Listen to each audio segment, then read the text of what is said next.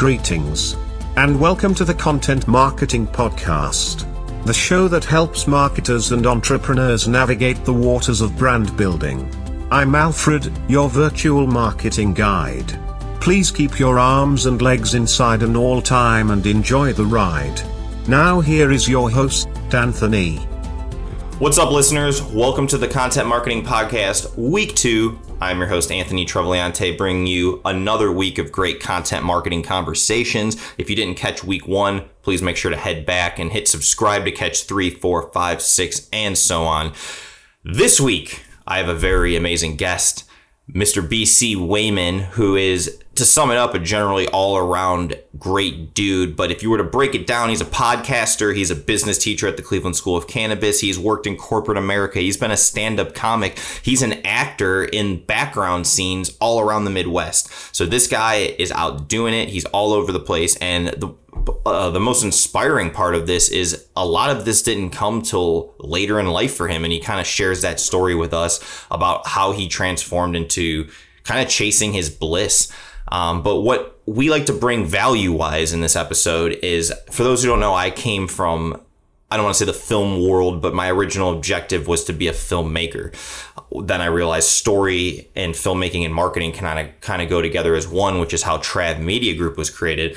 But I have a lot of friends in filmmaking. I have a lot of freelance workers there and people trying to create their own content who just simply are not using social media like these other companies and corporations are, namely LinkedIn. So I informed BC about LinkedIn since he hadn't been using it at the time of this podcast. And we also go into how he gets jobs and things on Facebook. So if you are a creative, if you're a filmmaker, if you're a business, this is going to be a really valuable episode to you. In the episode, I go through a list of contacts I can make at Netflix just through LinkedIn. So if you're someone trying to pitch content, if you're someone trying to get jobs, make connections, this could be a really great episode for you. BC, thank you for coming to the podcast. Uh, as always, Anthony, it's always fantastic to catch up with you, and uh, I really appreciate it a lot. Uh, I'm excited to help you help me help you. Does that make sense? Absolutely. I didn't want to totally timestamp us, but we actually have spoke to. I don't know when each episode will come out to each other, but I actually was on your podcast, um, which you'll you'll plug here in this podcast, talking with another guest on my podcast too. So now we're just making this trifecta of podcasting, trying to provide ultimate value. But this is going to be real cool. I'm I'm excited to uh, have us have you on here because what a lot of what I want to accomplish in this episode is to kind of go back to where I came from. Um, if as many if anyone doesn't know, I kind of started in this as a filmmaker um, and then worked my way into marketing and kind of using my skills in other avenues. But for me, um, marketing isn't much different than making movies. You're just telling stories of brands. You're using the same archetypes. You're using all this stuff. But most importantly, I think the tactics of content marketing are exactly what filmmakers and actors should be doing. So I hope to get to the bottom of that with BC today. So, BC, before we get rolling, why don't you give the people a little bit of intro on who you are and what you do? Um, so many things to talk about. Uh, yeah, absolutely. And I think it's, uh, well, can tie in a lot to the balance between uh, business world and creative world, uh, which I've dipped my toes into both and realized how important they are to be uh, combined together. Uh, so my name is BC Wehman, letter B, letter C. It stands for Brian Christopher. It's not a secret mystery, by the way. Everyone seems to think it stands for something way more cooler than it is. I was going to ask on the. I was going to ask what it stood for because I actually was thinking today, like I don't know what it stands for, but it's like I don't want to defile the mystery. I felt like that sometimes. I used to be, and it's just it's my name is Brian Christopher Wehman. It's uh, that on my birth certificate. Sometime I don't know a while ago, it's just started catching and I thought it was cool and I just stuck with it and it became a thing, right? And that's so simple of an origin story. But I have been known to, if I meet a random person and I probably feel I'm never going to have that interaction with them again, to totally do like a band's name and like make up an origin story to it and be like, yeah, yeah, that's how it happened, right? It was, I was just really Christian and it was before Christ. And they're like, yeah. And I'm like, no.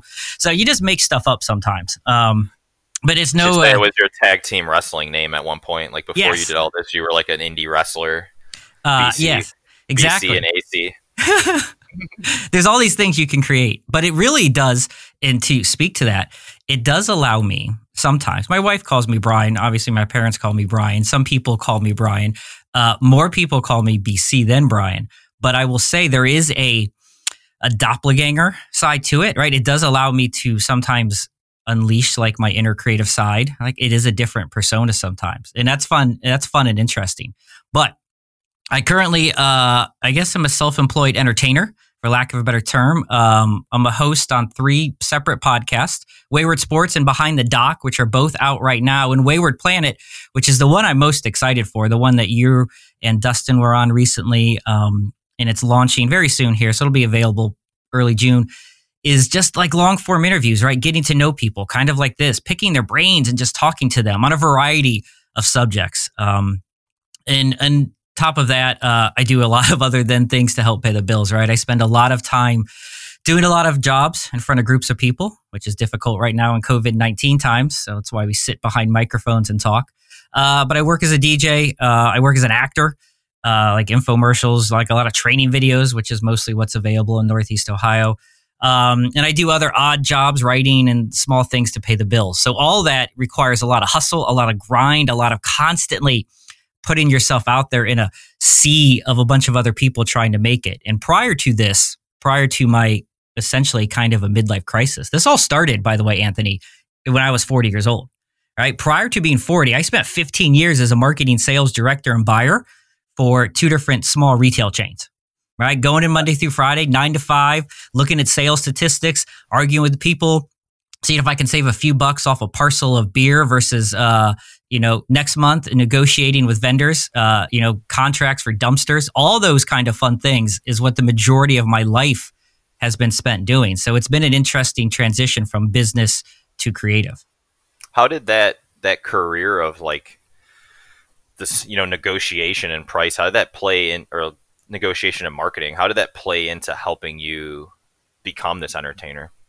Well, I think there's a lot of it in the comfortability of talking to people, right? I did spend a lot of time. I hosted a lot of group sessions. I focused a lot on employee management as well. So just a lot of time interacting with people.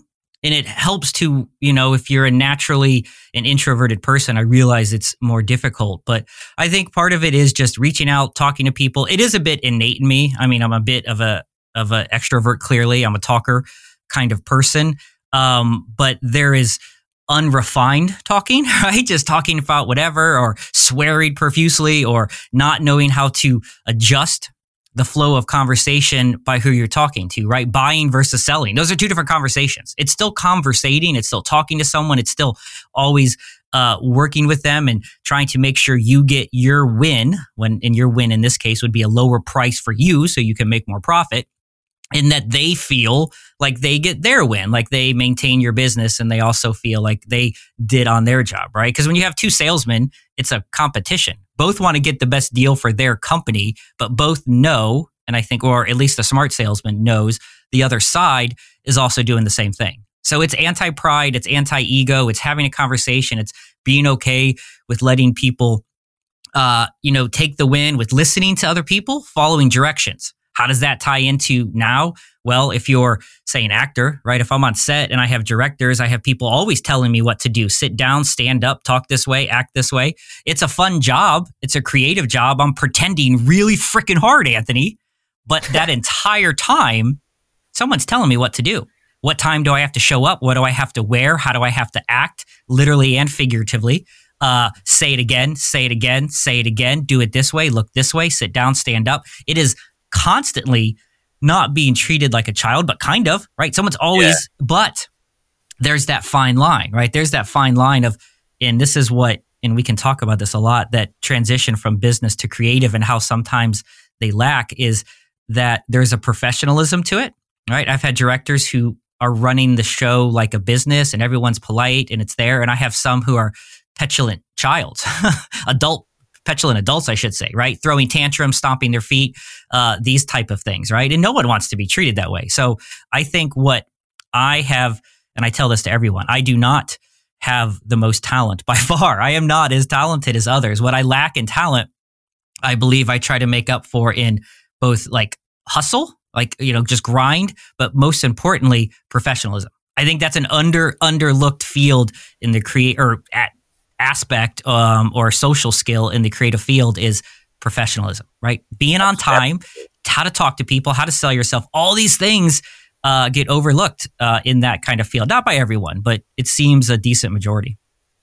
Yeah, it's uh, that's kind of it's funny that you say like I'm not the best because I think that's a, a, like that's something I say too, and I think it's something you reach as a, a creator when you start working professionally because you realize that so much of what you do isn't the creative aspect of it. You know, it's it's it's like even understanding a customer is like something early in my journey um, of marketing. It's like you know when you're working with someone else, whether it's a director or a producer, um, you're not always going to get what you want. You know, and you have to be okay with taking that loss or seeing it from a different perspective and then like kind of digging deep in and utilizing those tools. But i actually didn't know you didn't start doing any of this till you were um, later in life 40 did you always want to kind of do this and it was a matter of taking that first step or was just just kind of like a i'm gonna switch it up big time uh, well here now you get to. We i started in the beginning with the pulling back the the reveal, the fourth curtain, uh, revealing the the true name, uh, my alter ego. Let's go to the real super origin story of creative BC Wehman. Yes. So uh, I had done it for a long time. Um, I worked in the corporate world. I started out like I went to college, right? I went to college, Otterbein at the time, college now university outside Columbus, Ohio. Um, I had a good time there. wasn't a great student by any stretch. I was a very, very poor student. Uh, so I got a job early as a movie theater manager at a little sixplex, probably unqualified, but hey, I was 21, so I could show up on time. Uh, and I just turned that into about an eight year career of managing movie theaters, including moving to Pittsburgh, moving to Chicago for a few years to manage them. Uh, along the way, family happens, right? And so movie theater managers are hard hours. It's a lot of nights. It's a lot of weekends. Uh, it never shuts down 365 days a year, Christmas, Christmas Eve, Thanksgiving. So it becomes harder when you have kids. And by chance, um, I had left the movie theater management, went to standard management. Um, and then by just a networking, someone I knew knew someone I knew, right? Which is sometimes how things work out. Uh, I was asked to interview, or I don't know how it worked out exactly, for a job at the Leukemia Lymphoma Society, right? Nonprofit fundraising. 100% out of my wheelhouse. But I think once again, having just a little bit of, you know, false confidence in yourself and going forward, I wanted to get out of these nights and these weekends and these Saturdays and Sundays and Black Friday sales and constant customer interaction to do something a little different. And so that was my first transition into an office job which was really interesting that going from retail management like those hours in that day where you're on a floor of like the retail as a manager it's the same job every day. You show up and you have to do things but every day is a little different. You have different customers you have different employees and so you're always trying to maintain a semblance of repetition with different uh, characters which can be hard. Uh, and then the office job became a whole different mindset though right? It's a set schedule. It's monday through friday. It's eight to five. Uh, but i fell in love with that. And that is the first place I got to stretch my creative muscles. Besides being involved in movie theaters and watching a lot of films, uh, I started as a fundraiser, as a campaign manager with children. And I'm pretty good with kids. I'm a silly bloke even back then, and this would be late 20s, early 30s. Um, but I had to do uh, what's what we're looking for? Uh, presentations in front of elementary, middle school, and high school kids. Something I'd never done before.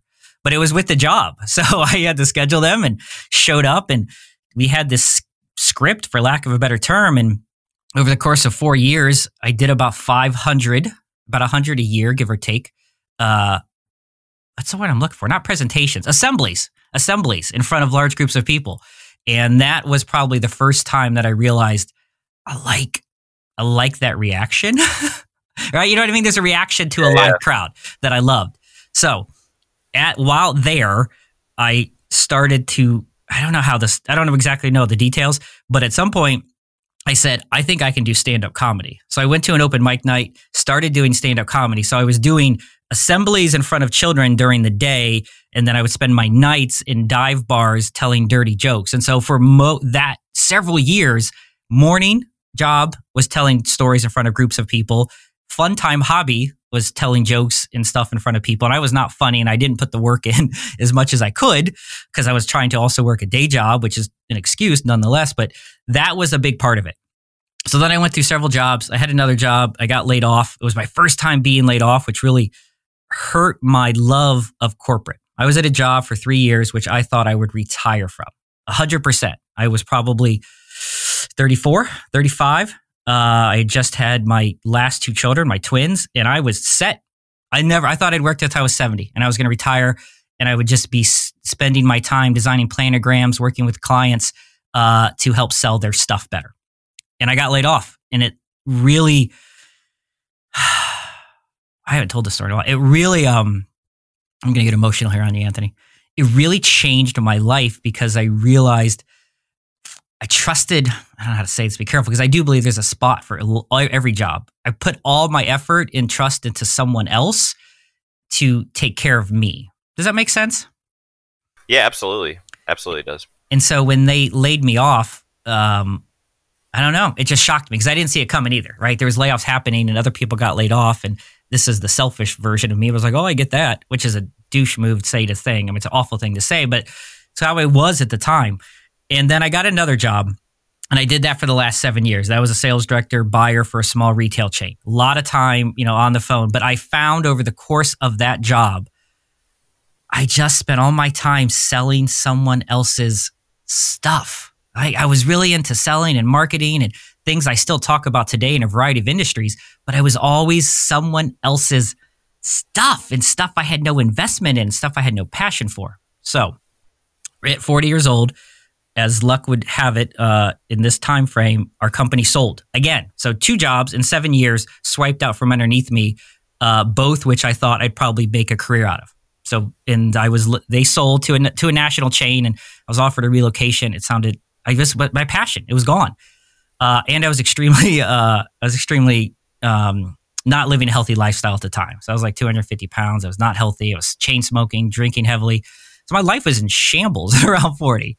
Uh, and so I just made a conscious effort that, like, I'm, uh, you know, I'm at the the halfway point, maybe, maybe not, and uh, I should do something to take advantage of all these skills I have and combine my ability, which I think it's an ability, to talk in front of people, to talk like I'm doing now with minutes and minutes without interruption. Uh, and my comfortability in front of groups of people, right? That's an often skill that people always say uh, public speaking is a huge fear. I don't have that. And then combine that with my professional skill sets that I have picked up of managing people, dealing with clients, how to talk professionally, how to dress for the occasion, how to look, how to act. And then over the last four years, trying tons of different things um, I have found that I've been able to blend the two. Interestingly enough, when I first started trying to be creative and I was trying to do all these things, and there's a whole bunch of things I did which aren't important, but I rejected professionalism, right? I went all into creative savant mode, right? Where just it was all about the creativity in like not the man. You know what I mean? I kind of made the man like a job and a dress code. But I found as I was doing okay at certain aspects. The people that were falling off were the ones who were late, who were unable to, uh, you know, kind of hold good conversations with other people on set in polite ways, you know, act, you know, like a child sometimes when things don't go their way. Or, and then I noticed the people who were rising were also the people who were uh, promoting themselves more, talking about themselves, even if, and this is, goes, goes all the way back to what you said, even if it wasn't great. They're like, hey, this is what I made. Check it out and you just kind of get positive praise and you get some criticism. You're like, cool, I'm going to make something else. And that's when it became, it's not so much. And I was so scared to release whatever things I wanted to make because I didn't want criticism and I thought it wasn't good enough. And then it became, get it out there, tell people it's out there, and just keep going. All right. Just keep going. And that has kind of, and there's been a lot of failures, and you know, failures are just stepping stones for future success. But there's been a ton of failures along the last four years. But yes, this has been a last all in intensive. My wife is very patient with me, five year journey of creativity, trying to maximize 15, 20 years of business world with acting a fool sometimes. wow, that's a I really appreciate you sharing that whole story because that's a, I think that's so, so, many things you've gone through is so relatable to so many people, especially happening right now. I mean, you have that that idea because that's something I I think about, which is why I've decided to start my own business. Is like I never want anyone else to have their hand on the wheel, you know. And it's like there's a lot of people now who have lost their jobs and things because of this COVID stuff going on. So I think you know that's a super relatable thing. And the other thing that that was echoing through your story is just that idea of awareness. um, it's really inspiring to hear you continue to build on what you you know like realize certain things because i think a lot of people cash out or check out before they they totally come to realization because i mean like even i guess just to use myself as an example i couldn't have told you when i was 18 or 20 or 24 even that i was going to do cannabis marketing you know that i was going to do this is how it was all going to play out but now here i sit you know much like yourself and it makes so much sense it's like you see all these like oh, I worked at this company that did this, and I was in a band and stuff that did this. Because I'm actually like speaking of the introvert extrovert thing, I'm an introvert, and it was like I still to this day I have more tr- like trouble doing certain things. But when it comes to entertaining and business, it's a totally different switch. So for me, it was like playing music was the first thing I did in front of an audience.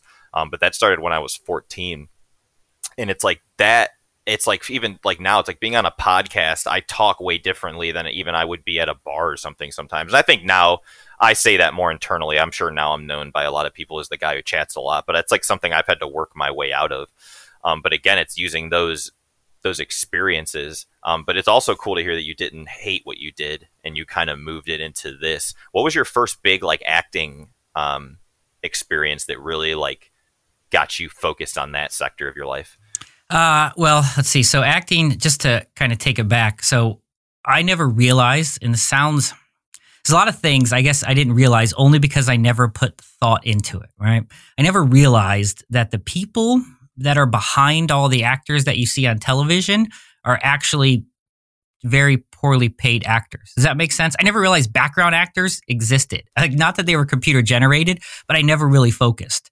So as you're trying to launch yourself into a world of creativity and try to find things that you can do that take advantage of your skill sets, it comes down to getting to know people. So, uh, I did a few jobs, and uh, one of the things I do, which I will promote here because I think it's a fantastic job if you're just looking for a part time job and you like to entertain, which is a standardized patient. Do you know what that is, Anthony? You actually were the first person to tell me about that, but I've told several of my actor friends about it since, so I'd love to hear your uh, your presentation of it. Well, just real quick, because I think it ties into this is a job that I was on as you enter this creative world, right? And we're locally here in Northeast Ohio, but every town, every city has it, whether it's New York or whether it's, you know, a super small town in Mississippi. They all have little creative communities and you tend to run into people again and again at situations. So in those moments, and if you say you're more introverted like you are, Anthony, it can be tough.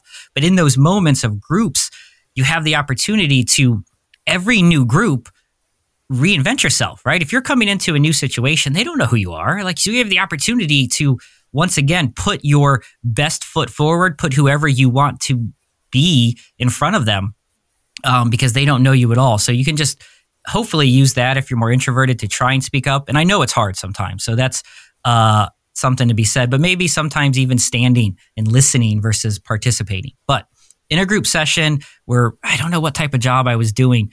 Um, and I met someone who said, Hey, have you ever standardized patient? I, said, I don't know what that is. Uh, and it turns out that most of the hospitals, most of the in our area and then everywhere across the country hire people, um, 15, 20 bucks an hour kind of job to pretend to be sick or pretend to be some sort of ailment and work with student doctors, right? Student doctors have to work with real people at some point. So you do these days and it requires odd odd availability Monday through Friday, typically school time hours, eight through five, typically, which people with a standard nine to five job can't do. So it works great for creative folks. I know a lot of, I would say primarily everyone I know that works there is either some sort of entertainer, a lot of musicians, by the way, like yourself, because they play at night. So it's a little job to do during the day. A lot of actors, once again, even some retirees uh, or people who are, uh, you know, stay at home, second income kind of earners.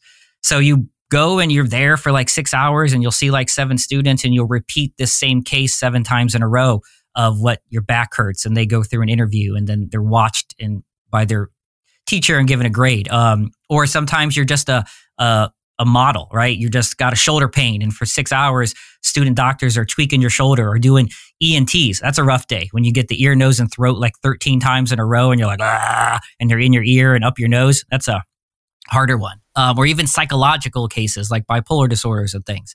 So it's a great little job. And while they're talking, because there's a little waiting room and people are doing this and they're all entertainer folks, someone says, Hey, have you ever like been in a background actor? I'm like, no.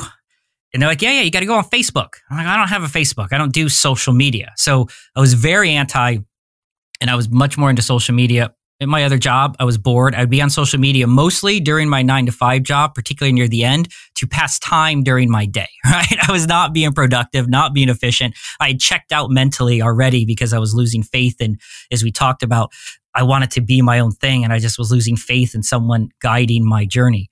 So like, you got to get on social media. I'm like, okay.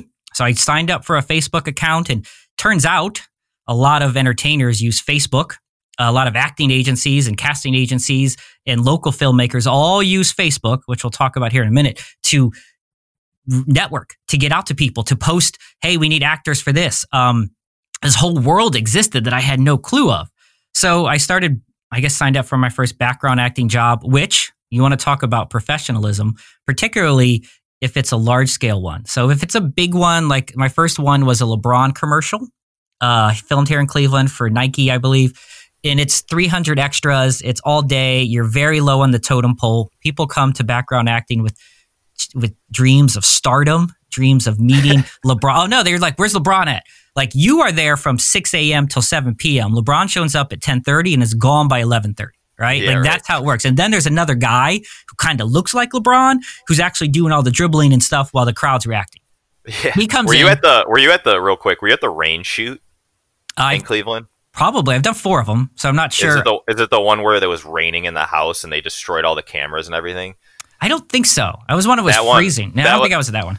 Okay, that one was like it's like everyone just says that was like the commercial from hell because it was cold and like they had water. It's that one where he's like in his living room and it's raining, and then he's like at the press box and it's raining. But never mind, not to cut you off, but I was just wondering if your story would continue with that. No, I know which one you're talking about. I was not at that one. Uh, the worst LeBron commercial I did. It's not him, I should say. It's just these Nike commercials because Gabby Douglas, the gymnast, was also in Cleveland, and we shot at the Natural History Museum, and it was uh, so it was filmed, and it was this commercial kind of when he was coming back to Cleveland, um, and we filmed outside. They shut down the streets in Cleveland. Uh, this downtown made a basketball court. It's freezing outside, super cold, but they wanted it to be spring like, and everyone's wearing Nike tracksuits. So there's 250 people in these Nike tracksuits, all of us in gray. So it's impossible to see anyone because we're all in gray on gray monochromatic Nike. By the way, the most comfortable sweatsuit I've ever worn. They're like hundred dollars for a top and a hundred for a bottom, which I've never bought. Really, is it the Nike ones? I, we we got to. So we were talking Adidas or Puma over No. here, but that might be the Nike one. These Nike things, and I don't know what they were. I don't know the brand or the exact model. They were the most comfortable sweat outfit I've ever worn. Like it was so comfortable, and it kept you pretty warm on a day when it was freezing. And they wanted you not to wear your coats. Like don't wear your coats, mind you. This is a type of day where there's a dude with a um a uh, like a blowtorch hooked up to a propane tank who has to because there's 10 uh, young gentlemen playing five on five basketball shirts on skins by the way and it was about 10 degrees who's blowtorching the concrete between takes so the young actors don't slip on the ice that's forming between takes and five of those poor guys are out there without shirts who would immediately put on like thick jackets and that's Hey, when don't put I- your coats on. Yes, and literally LeBron rolls up once again, not uh, indicative on him, but when you get all mad for the sports fans who get mad that uh, Baker Mayfield or whoever your favorite sports star spends too much time filming commercials, here's the reality: his SUV rolls up at about ten thirty. He does a few lines for about two hours, and in between takes, he's all huddled up, and then he's gone. Two hours. We shot until about 8 p.m. doing these takes. They had to run up. We ran, all of us, at every corner. We had to run up 10 times, and then they filmed in CGI to make it seem like thousands of people were showing up because LeBron showed up at a basketball game, right? So when you get mad that your sports stars spend too much time marketing, it's not a lot of t- effort on their part. Not to say they don't work hard, but it's not like they're there. No, they set the day up for them. They know they're. It's like the star of the show, you know. Yeah, they roll in, do their thing, and there is a guy, and I think it's the same one, who looks a lot like LeBron, who is his stunt double. And most of the shots of the dribbling and the interactions and the crowd, it's all that stunt double or that body double there, right? LeBron's the only one talking his face to the camera. The rest of the time, it's some other guy dunking the ball and shooting the ball. They hired my buddy uh, Litho for the last LeBron thing they did in town with Kevin Durant, and he was Kevin Durant's stand-in. Yes. it was, but it was in a car, so he wasn't. He didn't even need to be as tall as him. They just had like similar skin complexions and stuff. But Um, oh, there's a whole separate uh, thing for you to stand in. I did that for like 19 days on a film recently. Um, anyway, so on background acting, is you notice there are people who are, and they tell you to be there super early, and it's a mass chaos, right? There's a lot of people, but what happens is these people who are casting these know that there's a higher 300 and about 100 are going to tap out. But the ones that can make it through you start to form connections. And when you leave right because you got to get paid and you got a little invoice you got to wait in line. If you can make it through these whole boring long days if you can have patience and professionalism they're like hey thank you a lot. And then you submit again for another one because there's usually something filming you tend to get a call more often than if you were the person who bailed early or who complained or who wrote a nasty email or who went on Facebook and said, Yo, I worked for this company. They blow. They suck. I was miserable. That's not going to get you hired again. So that led to more things. And then I started, if it's filmed in Cleveland or Pittsburgh in the last three years, I've randomly been in the background, uh, though no screen time at all, um, which led to more and more ability of, as you spend more time on set and you watch how people act and people behave, you're like, okay, I think I can do this. And I always call it pretending hard because that's what it really is. Uh, I just like, I think I can do this. And, and it started auditioning for local films, student films, great place to get started if you're looking to be an actor because they have all the best equipment. Um, they're looking to make a quality production, especially senior thesis films and such. So they put a tremendous effort. They have a whole crew of uh, people, of students that are working for their grades to graduate. So those are great experiences to get lines, which led to uh, kind of my first real commercial, uh, which was pretty exciting, like a training video. A lot of training videos in Cleveland, like not a lot of like Hollywood lines, but a lot of industrial film. Once again, something I never thought of, something I know you've dealt with. I never realized you could make a career, uh, a decent career, you know, working on training videos, industrial videos, uh, all that type of stuff as an actor, right? Those type of things, even simple things of just pointing at things and standing behind people. Um, so that was a day where I went. Oh, that was awful. I went to Columbus, and it was a, it was a, it was a good day. We were shooting outside. It was for like a construction equipment company, so large large like earth movers, right? I know nothing about large earth movers.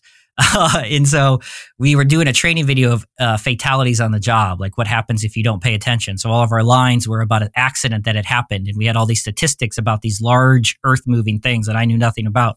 And it's super bright. Um, and I learned they have all these like, you know, they work on the lighting. So they put these really reflective things underneath you and the light just shines into your eyes and it's hard to see. And they're showing you a screen this poster board, which they're writing stats on so you can remember them.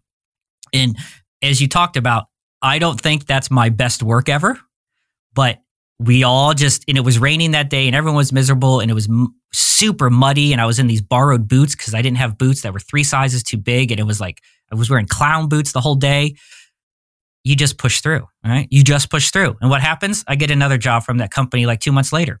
Not because I'm super, super talented or I know a lot about earth movers. I showed up on time. I was polite on set.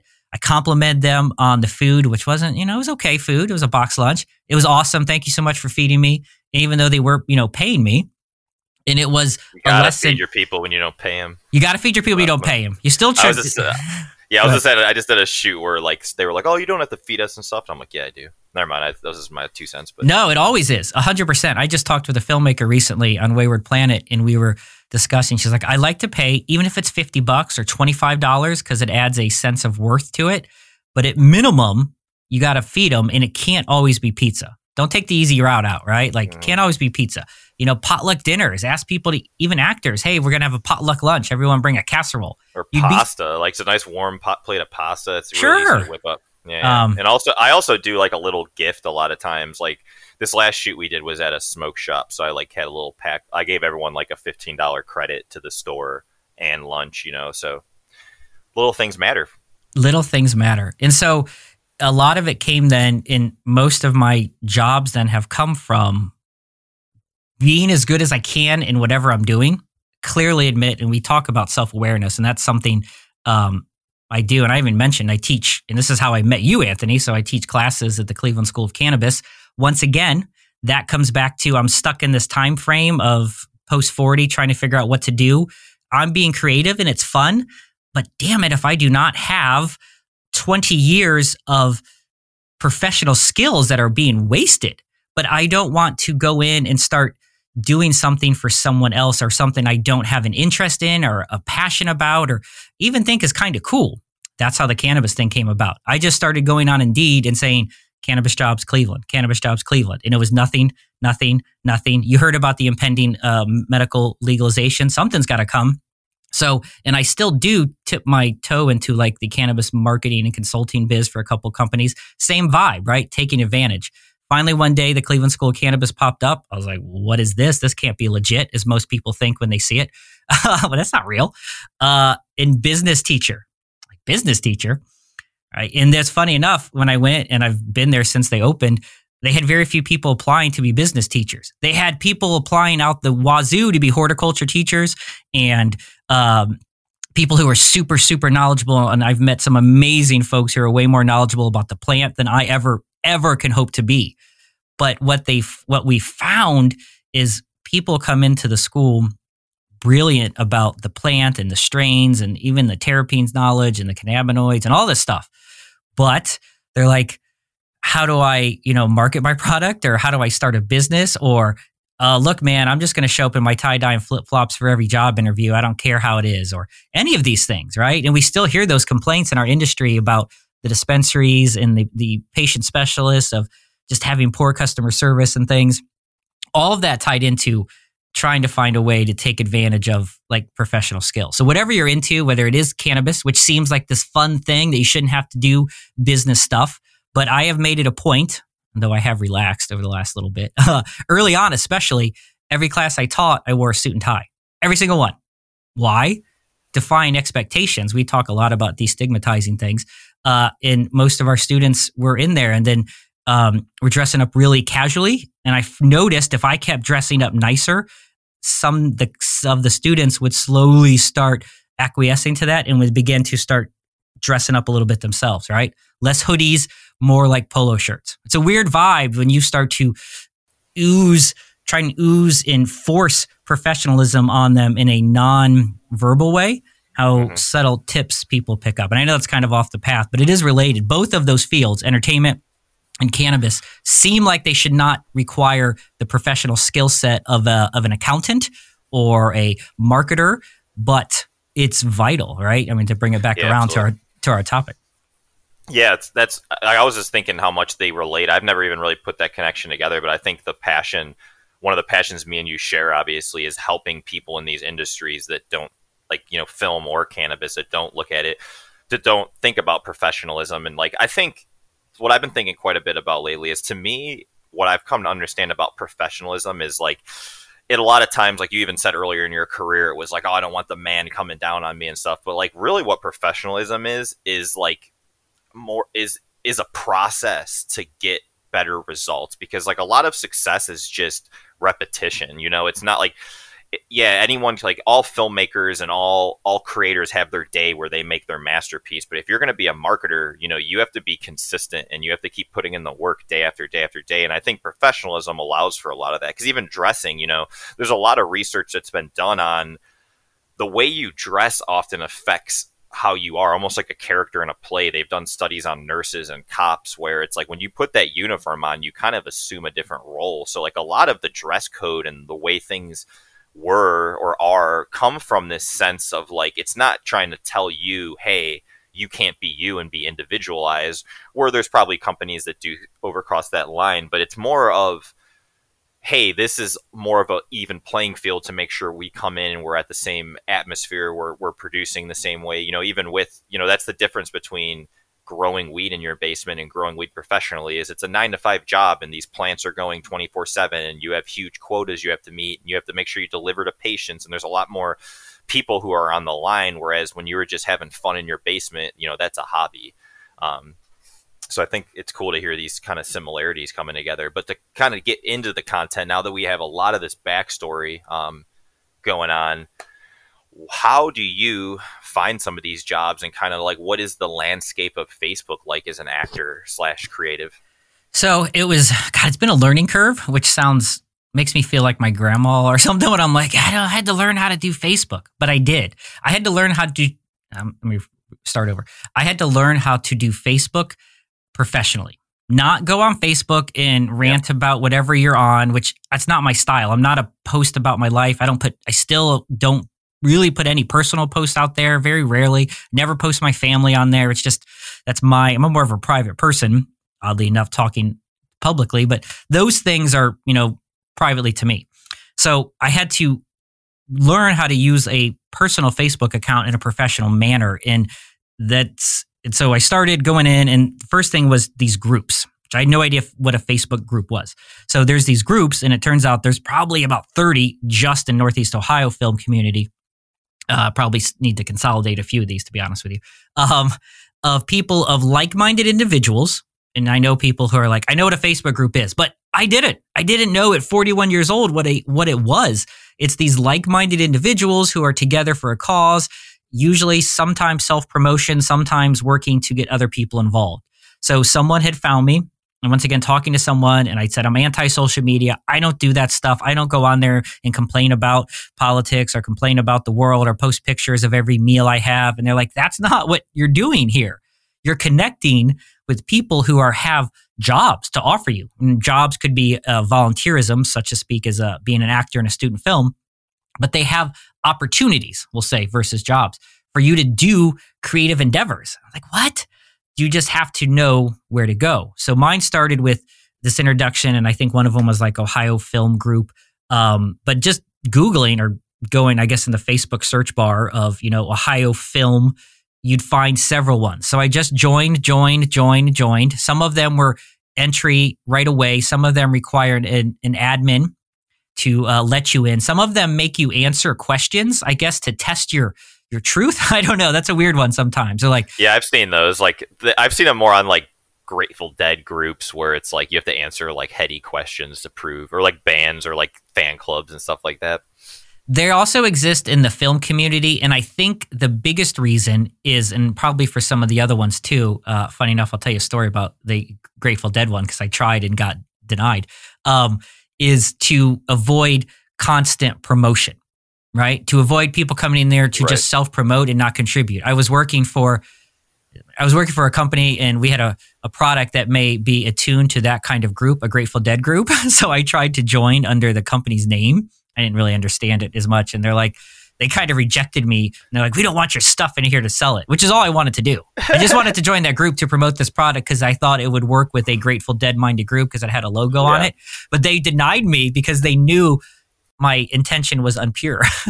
so the filmmaking groups are similar, right? And they're not, I've never been denied and I don't know what I've ever answered, but it's basically, you know, just a little bit just to make sure you're legit.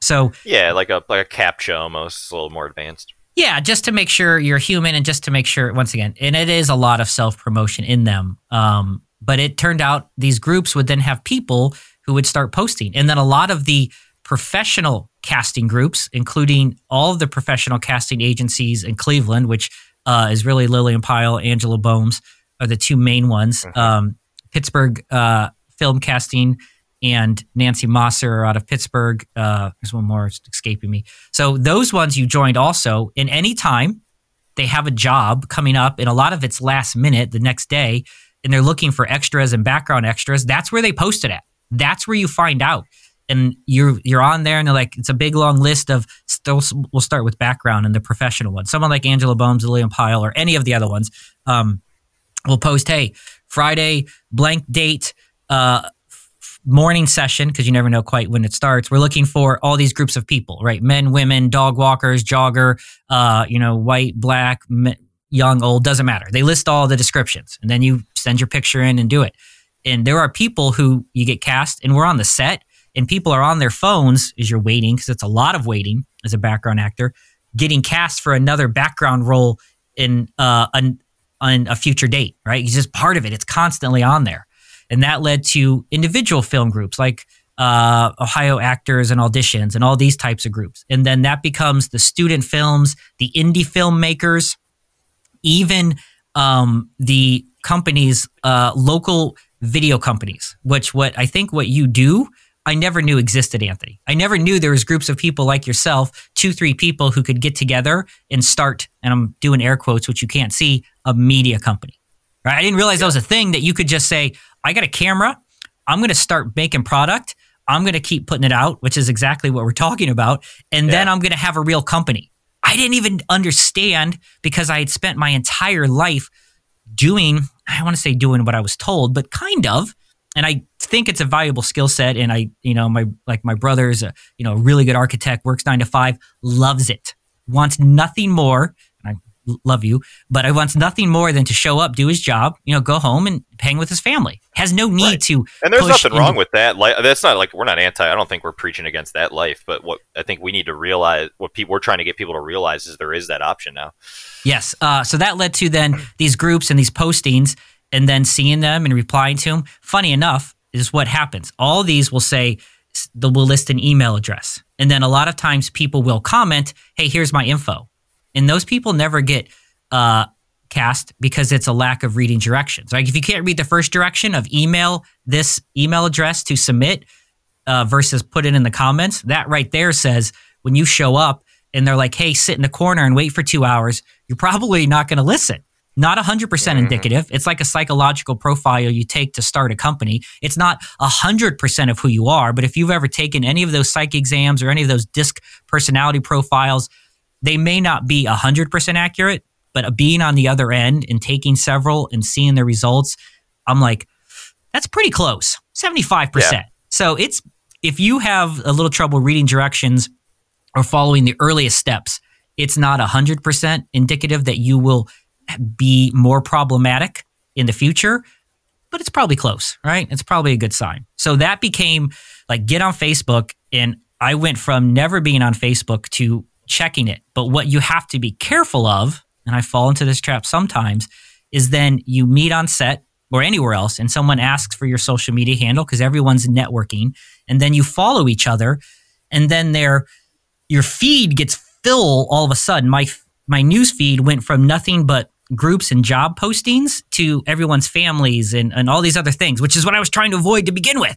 that's what i didn't right. want so, yeah. and I'm sorry to everyone that follows me on Facebook. I would say 90% of people I follow, I unfollow right away. Like unfollow so I pretend like I'm still their friend. I don't even I use Facebook professionally, but like my personal, I don't even have the app on my phone because it's so ridiculous. And it's like there's too many people that I like I, I've had it I had it since I was like 13 or something ridiculous, you know, like when it first came out. So it's like I have over a decade of people who I don't even see anymore who and it's like it's so hard to be like filtered that way. Um, but I think what you realize, which is so freaking important, is the great equalizer here of all this stuff we're talking about is the fact that we have social media. You know, and it took me because I, I never was like totally off it, but I went through a lot of phases over the past 10 years of like F social media. You know, it's nothing but a bunch of crap, blah, blah, blah. And it's like, I kind of started get you know listening to a lot of different marketers kind of preaching the same thing we're sitting here preaching now and it's like once my brain shift to like you know you own you own your own basically news channel and it's you know not as powerful as these like big hitters but like even as a company you know the gatekeepers don't exist anymore all you need to do as a company is to record like you said hit your three person media content team up who's going to come in for a fraction of the cost of these big players shoot your commercial and then you pay facebook right on facebook to put it to the exact people you want to you know, there's no more having to pay the plain dealer. There's no more having to pay, pay um, plain dealers of paper in Cleveland, but papers, uh, magazines, all these different things. Like those are now just an option in your repertoire. But now everyone has this kind of same equal playing field. But unfortunately, most of us have chose to use it to put our our photos of dinner and political opinions online. It's fun to do. It's just once again, it's you've got to find, and this is a I guess a professional tip. You got to find balance, right, between how much time you spend on there. And I agree with you 100%. I do have Facebook on my phone, but I've taken taken Twitter and Instagram off cuz I wasn't using those for any endeavors other than um, scrolling, right? Scrolling yeah. and looking. And so Facebook, are, Instagram I'm bad with, but that has my biggest following, so I'm like married to it. But that becomes the thing. Now, all of them, and this is where I've I've learned as I've gotten into the podcast world, all of them have a purpose, right? All of them have an audience that you want to reach. It's trying to figure out how much time and effort do I put into one, into the other.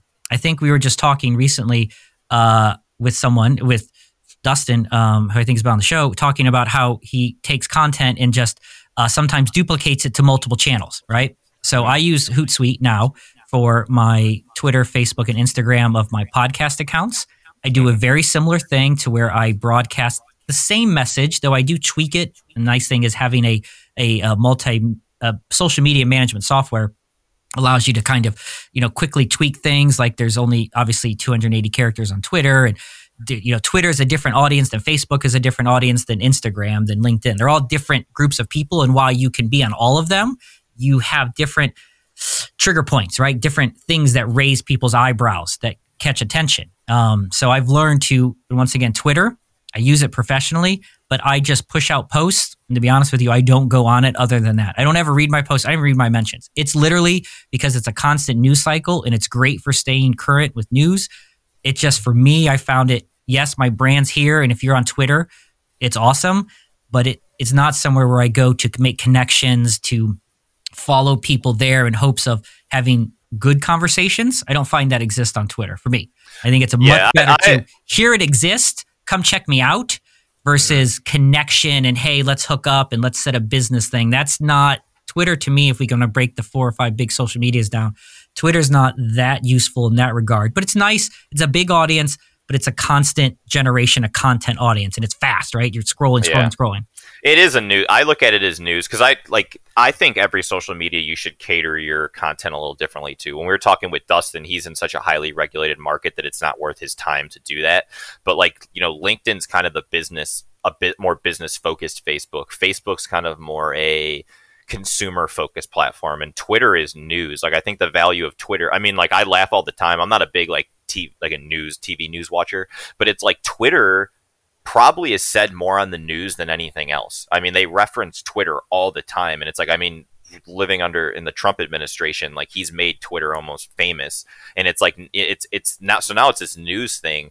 Um, and I hated Twitter for a while, and but I've recently been back on it, and I kind of use it for two things. One, I just post my thoughts about things, not to like I don't really get all political or anything, but if I have like um, I I look to in the future as I as I get older to be more mo- like kind of get into more a little motivation and stuff. You know, like once I have a little more credit under my belt. Um, so I've been po- I post a lot of what I think though, so then I can track back in years and be like, look, I said this when I was 27. And the other thing I do is I just have my feed really curated to news. So like for I mainly use it for cannabis. I don't like cannabis news or marketing news. I don't like get into political news or anything on there. But I really just went through and Kate uh, catered my feed, and that was some, that's something I've done on LinkedIn too.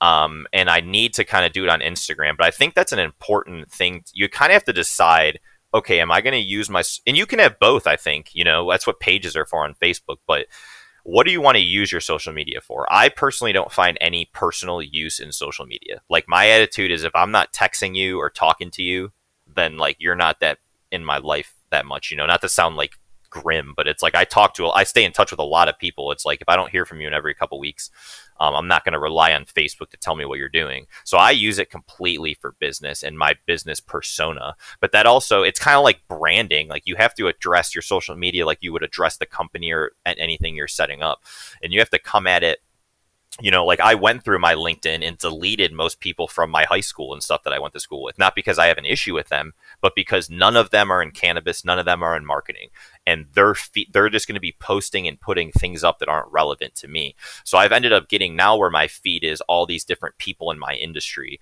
Um, Facebook is a wash. You know, I haven't really, like I said, I kind of just let that go, and that Instagram is the one that kind of has where I'm stuck ciphering through feeds of people that I don't, you know that aren't really like a part of what my day to day is.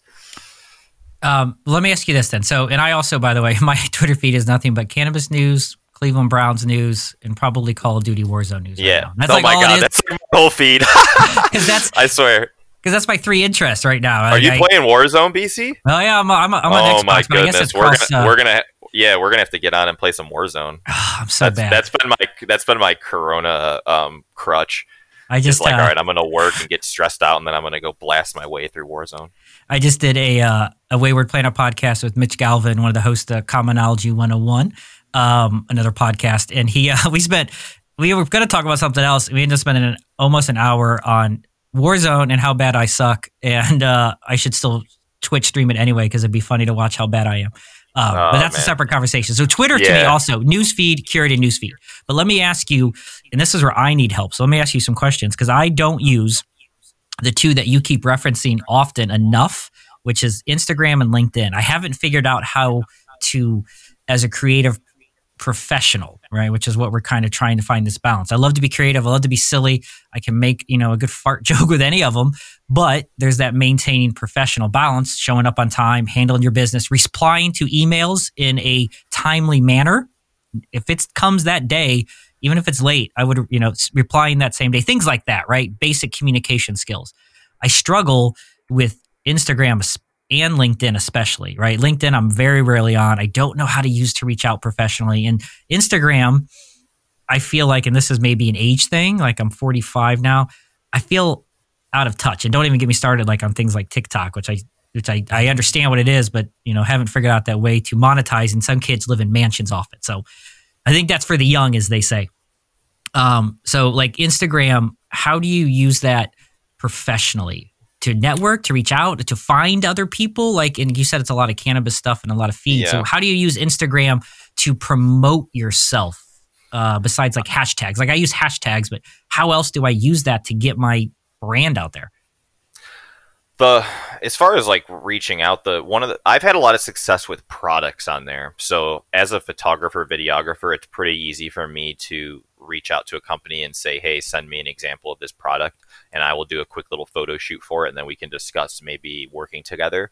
So I think one of the easy, one of the first ways the best way is just kind of everything boils down to creating that that organic um, kind of communication like hashtags work well but also there's like a line in the sand where they don't where it doesn't always it kind of is like how i've been viewing instagram lately is like a magazine um, and your hashtags are kind of like individual magazines that curate a bunch of people's stuff but then at the end of the day your wall is kind of your magazine or i've been viewing it kind of as like a diary.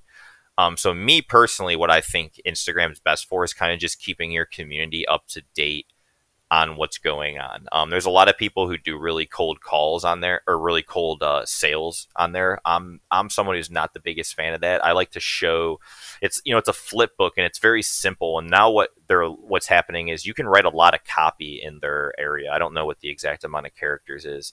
Um, I'll try to Google it here really quickly. It's pretty big. type- it's pretty large. Yeah, yeah. Um, Instagram character count. Yeah, it's a lot, but like 2,200 characters. Okay. So you can do quite a bit on there. So I've been kind of using it myself as a as like a blog um vlog like a blog diary kind of thing, but I have that kind of looped in my overall content strategy. But cold calling is really great. I think I think brands and companies that do really well on Instagram are like service providers, photographers, um, things that kind of could play into this show in nature because you see like I know so many photographers who make a killing doing like family photos and they basically just create this community online where they're constantly sharing photos. You know the they they do child stuff so they have all the moms are following and now it's like this community of moms who are commenting on how cute everyone's baby photos and stuff are and it's kind of just this this behind the scenes look. I mean the one of the best at at it in the game is the rock you know? It's like i, I he he's an amazing marketer and has used instagram to like its fullest potential but i think DMing is also powerful. There is there are cracking down on like uh don't get in the habit of like spamming people, but it's kind of just that same reach out. Um so that's what I find Instagram and then LinkedIn LinkedIn's changing, but at one point in time LinkedIn had like a 70% organic reach on your post. So the way like LinkedIn works is it works like a um like a spider web kind of or like a not a spider web like a those story bubble webs or whatever you use in class. Um, I always think of it as like a like a I don't know now when I pictured this term. You ever heard the term like back in the day like web crawler versus like Google search engine? yeah, where you would put it in, and I picture in my brain, and I'm very curious because just real quick, when we started talking in one of the about social media, and you're like, "Do you use LinkedIn?" and I was like, "No, I don't work a day job anymore." Right? I spent Mhm. prior to being creative. I was on my LinkedIn all the time, always managing it. My picture was there, and me in a suit and tie. I found it crucial as I was working a nine to five job to make connections. Every salesman had a LinkedIn and we'd share LinkedIn's and all that. But when I entered into this creative journey five years ago, it was the very first account. As I said, I gave up all social media. I deleted. I stayed more on Twitter because it was funny and watching the news. LinkedIn was, I'm not working a nine to five job. Don't need it.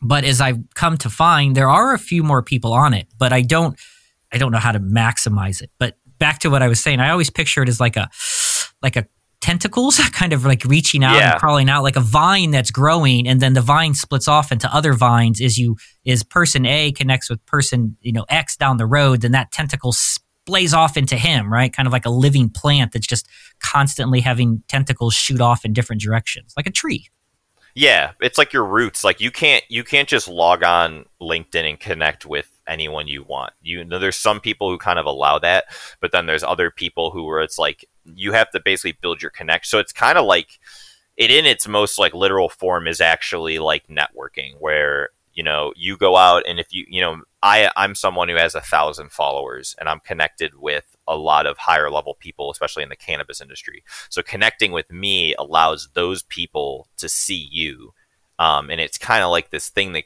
keeps going around like that but what I also was on the same boat forever of like LinkedIn's stupid. It's a place where you go to find jobs. And that's very true, but I think people just miss so much of what it can actually do. Like I was trying to, what I was getting at, the organic reach is way higher. It might not be 70 or 60% anymore, but it's significantly higher from Facebook, which is about eight. And same with LinkedIn, which is about, or I mean, I'm um, sorry, same with Instagram, which is about 10. So the other issue with posting and stuff on Instagram and Facebook is they're way more ad dependent where where you have to pump ad money into your posts to make sure even, even to get your audience 60% of your audience to see it you have to at least dump like 5 or 10 dollars into a post whereas linkedin is way more organic and then it also what i've noticed is like the feed picks up real well i'm trying to scroll through here real quick to find something i posted a few weeks ago but it was like someone once someone comments on your thing it just starts running wild and you end up having like a ton of different interactions and comments. And then also what I like quite a bit about, um, God, I can't find this. I'm like not even thinking because I'm looking. Um, here it is. yeah, multitasking. It's, it's hard today. this is all organic. I it was a I shared I shared a guy's post about a theater shut turning its parking lot into a drive-in theater, and I ended up getting 30 interactions on it and one comment and 640 views of my thousand people. So 60% of my followers saw it, or someone saw it. I guess it couldn't. Be, it might not be my followers, but because someone liked it, it ended up on other feeds, and almost a thousand people saw this, which is pretty. Which is like you have to have my phone's not working right now, or I'd pull up my Instagram just to give you like a comparison. But I think like we have a 12,000 person fan page for the Grateful Dead, and I think an organic post maybe hits 800 people. So that's like less than eight. That's your eight percent, you know. So it's like you're just getting a lot um, more of that on there. But the other thing I like that I was getting into is that there's just it's professional. You know, like all the things we were complaining about on Facebook don't really exist on LinkedIn. You're way more curated who your audience is. You know, I'm scrolling through my feed now and it's not any, you don't see any meals anyone ate. You don't see people, you know, politics creep in there, things creep in there, but it's like, you know, Adidas campaigns. Gary V, Mark, you know, like Ali, uh, Ali Reeves from Midwest Canada Women posting stuff. It's like all these companies and ways to interact. So when you scroll through your feed, you know, I sit there on a Saturday and just comment on people's posts for two hours while I'm kicking back you know, great, I love this, love seeing this, love seeing that. And it's like the amount of people who start connecting with you and just commenting on your posts. It's like it's truly a community of like professionals um, that don't aren't there for anything else. And it also allows you to connect at really high levels with people. Like I'm friends with like right here is the I'm I'm connected and have spoke with the CMO of Anheuser Busch, like their national guy. Um, in the filmmaking world, I'm connected with the CEO of National Lampoon. Um, you know, like Ricardo Baca, like all these different um, people that are in the industry, you can actually connect with and shoot them a message and be like, "Hey, just wanted to connect with you." And if they accept you, they manually had to go in and accept that. So at least now they're on your feed. So as I post articles about cannabis, there's a possibility now that this, or not cannabis, but I just post marketing stuff, regardless of if it's cannabis or anything.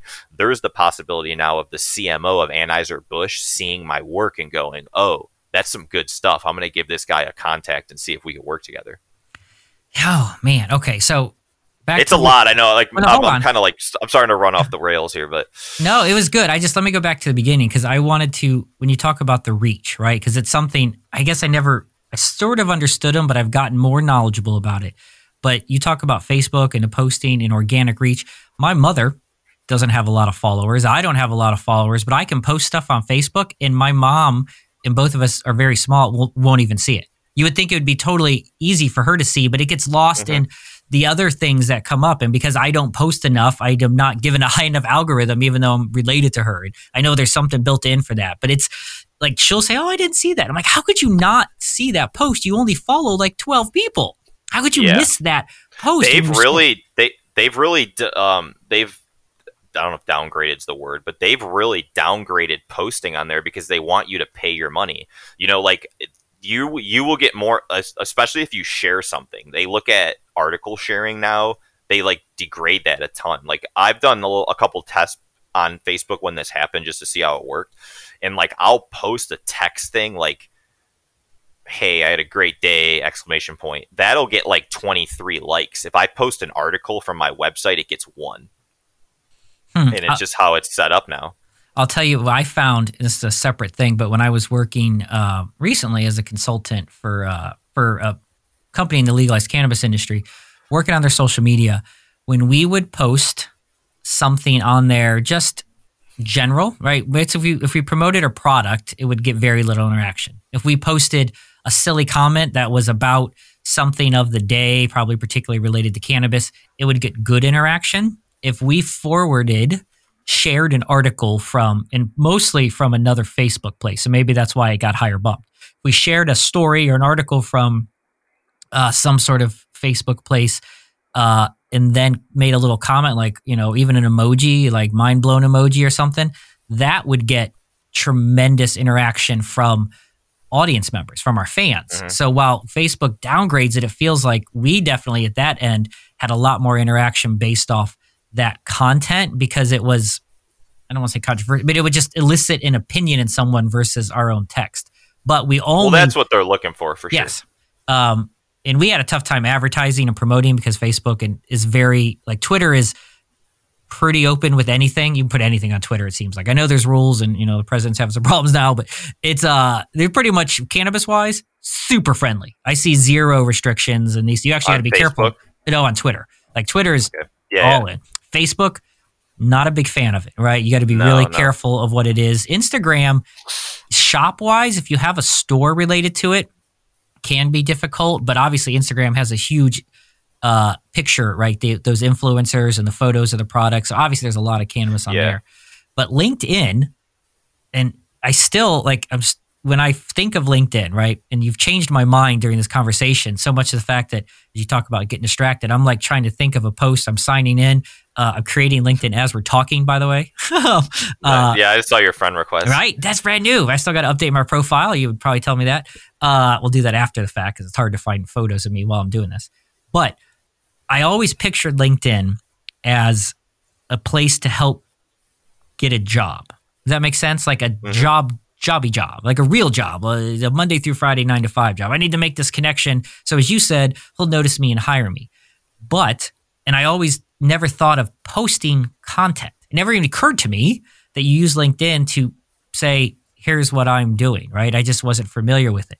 So now, as you're saying this, and you're like, well, I, I've made this connection. And clearly, the other person, as you said, LinkedIn is a lot of, they have to manually accept you. So it's a definitely mm-hmm. a curated uh, follower feed on there or connection feed as well. But I think you can follow people separately than connecting. Is that true? Like you can follow someone's even yeah. if they don't connect with you kind of vibe? There are people who are like thought leaders on here. So you, there are people I follow like I think Richard Branson is one of them maybe or like Bill Gates. So you can follow them but you cuz you can't con- there's certain people you can't connect with but you can follow um, until you that like you basically like have to unlock them, you know? It's like if I connect with It's like a boss level in, a, in like a video game. Yeah. You have not unlocked Bill Gates yet. Yeah, you like you can't personally connect with Bill Gates. Not that like he's probably someone who doesn't sit on LinkedIn very much.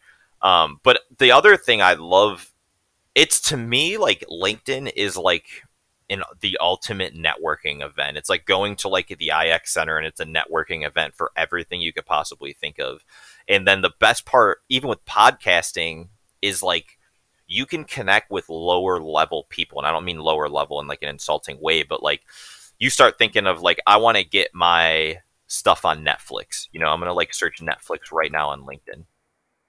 It's like, here's a recruiter at Netflix, the VP of original series at Netflix, the buyer at Warner Brothers Entertainment, director at Netflix, uh, award-winning filmmaker, production coordinator at the Cleveland Film Commission, you know, um, there was four, or his chief marketing officer at Netflix, production coordinator at Netflix, and all these people I can connect and message right this very second. Like we could come up with a message on this podcast and send it to the VP of Netflix right now. Will he read it? I don't know, but well, I have found, and this is something. I mean, let's be fourth wall breaking. Part of the reason you were here and you were on Wayward Planet is podcasting, especially. Uh, one of those 101 tips they tell you is to go be on other shows because you have an audience, yeah. I have an audience, and even though we're still building, but other people, there is a lot. And actually, was the very first thing as we're talking on LinkedIn, and I was shocked by because it obviously I put my I put my main title as podcaster. That may alter, but we're doing it just as I was signing up, and it gave me all these people to connect with, and all of them are me and you. All of them are people. It seems like with a bunch of small little podcasts, but if you find one that's similar you connect. They're like, oh, he is a podcaster or she is a podcaster. And then you do this, you be on their show.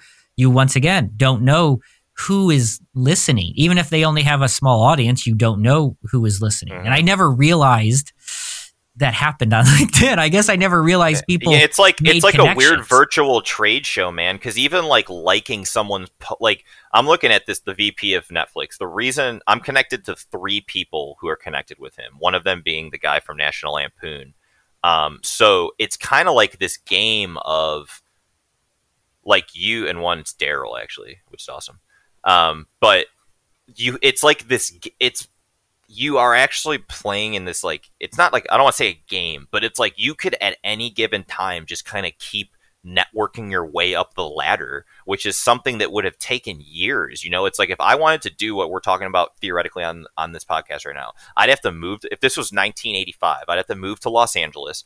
I'd have to probably sit at a bar or a restaurant or go to these events or something to kind of hopefully meet someone who knows someone. Whereas right here, it's like I can request all these people. And even if they don't get back to me, it's like, you know, I could talk to this recruiter of Netflix, hey, come be on my podcast or keep commenting on their stuff. And then if she likes one of my things back, now maybe the VP sees it on her wall. And it's just kind of this like, you can keep working on there at all times. You do have to pay after so many connections. So I want to let people know that.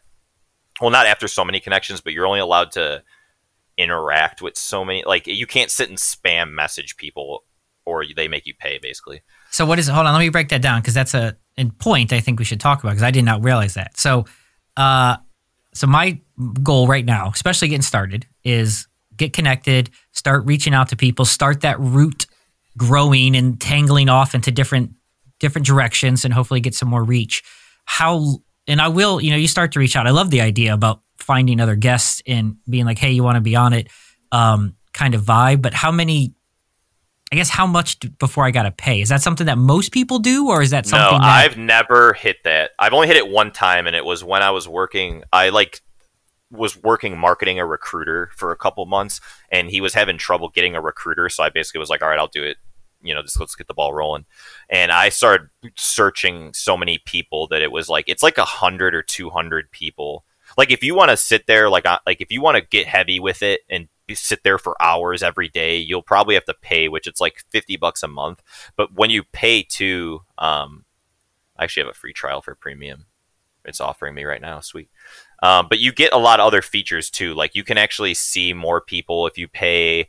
Um, you can post different ads and stuff. So like when it becomes that you're using this as your main tool, it's absolutely worth the money. But you can probably get your value out of it for free. Like I haven't really run into it.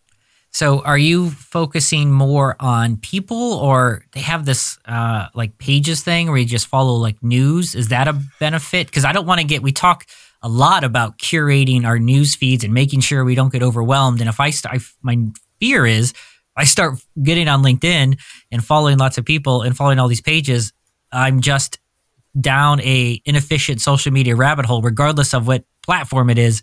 I fear that I could go into too much of reading news and Oh. commenting on news. Like I don't want to spend hours and hours doing that because that takes away from our avenue of creating. Yeah. Well, I think one is like I said earlier in the podcast about curating your feed. I don't I'm not I don't recommend going on there and blasting through all your people or paying just to have a million people. You know, I've I don't know, there's people out there who would say the more followers the better. I like having my followers a little more um, discreet and unique. Um, so it's like for me, I not that I like I have a thousand, so it's not like I'm being that critiquey, but it's like if it's someone who isn't directly valuable to me, you know, like some of these filmmaker people I have done just out of like, you know, my goals are in later in life to produce some movies. So it's like my thing is like, all right, let's get little like I think this is how like I just got a woman on this podcast who works for the Walt Disney World Corporation, and this is a brand new podcast. Well, you're in the Um, same boat I am because I'm starting to reach out to. I've asked complete strangers of some notoriety, right? Not everyone's gotten back to me yet, but I got a, I'm a like a D level person coming up, C level maybe, right? Just by asking through uh, Facebook. I found him on Facebook. I was Yeah, like, "Hey, yeah. you want to be on?" He's like, Well, now's the Yeah. hot time too. Like if you're listening to this, this should be out by within June sometime. But if you're listening to this, well, you 100% will still be in COVID in June. But like this is the time people are sitting home. Like that's what really motivated me. I know you talked about it with me the other day. Is like that's what motivated me to start this podcast. Was like all these people are sitting at home not doing as much or not able to create or not able to flex that muscle and they're willing to talk and i mean a lot of my first season three four five I guess half of my first season were people like yourself that I knew personally I could text, but I messaged six people on LinkedIn and only one of them didn't get back to me. And one of them, and that's the person who was like a high shot. Like I tried to get um, Gary V's video guy who follows him around on here, but that was the one I thought would be the hardest. But he read the message and we're connected. So it's like when he sees the podcast, you know, you never, like I'm just, I've gotten so into the weeds of like leaving breadcrumbs, man, because it's like you don't, you just never know when opportunity is going to come and when people need stuff. It's like I've gotten, I've made thousands and thousands of dollars off LinkedIn just by seeing a post like, hey, has anyone got a video guy or like someone tagging my name? Like the biggest photo shoot I've ever got was from someone tagging my name in a post of a woman saying, hey, does anyone know any cannabis photographers? And it's the biggest job I ever sold. It didn't require any, you know, it's just, it's, it's like there's so much possibilities. And all mind. through LinkedIn, huh? Yeah, and it's like I'm not. I, this all could happen on any platform, you know. But I just, I think like a lot of that to go back to having too many people on your feed. There's just not as many people on here using it for personal crap because, like you said, you viewed it as this thing that was stupid. Like I go to college, like I'll meet people who are getting out of college and like they're like don't even have LinkedIn's. You know, it's like it's not really known as yet as this like it's not i don't think it'll ever take form of like a facebook. Like facebook's become a consumer paradise you know? Like once like not to insult any old people but like once my parents got on facebook and my dad's 70 years old it's like that's when i knew it was like changing you know? And it's not that good business can't be done there and that a lot of these tactics aren't on there but because it's a consumer driven platform they want ad money you know and like same with instagram. Instagram i forgot to mention earlier if you're a product company i think instagram's great because of the tagging of the products and the way it integrates with like shopify and stuff. So i definitely i'm i like my i my 80% is linkedin. I think going all in as a service provider on linkedin is the way to do it. It's funny because I'm as we're talking here, I've I've done the majority of my networking, connecting through Facebook, and gotten a lot of jobs that way. But it has been once again, you start to get to follow them, and then I'm seeing their food and their kids, and that's great. It's just not my interest to use it for. I want to use it more to network, and I find the Facebook Messenger, which is the best way to kind of reach out privately, is hit or miss. And I never thought about LinkedIn as this professional networking tool. So it's really altered my course of what I'm about to do. After this podcast, we'll be signing up uh, and finishing my profile.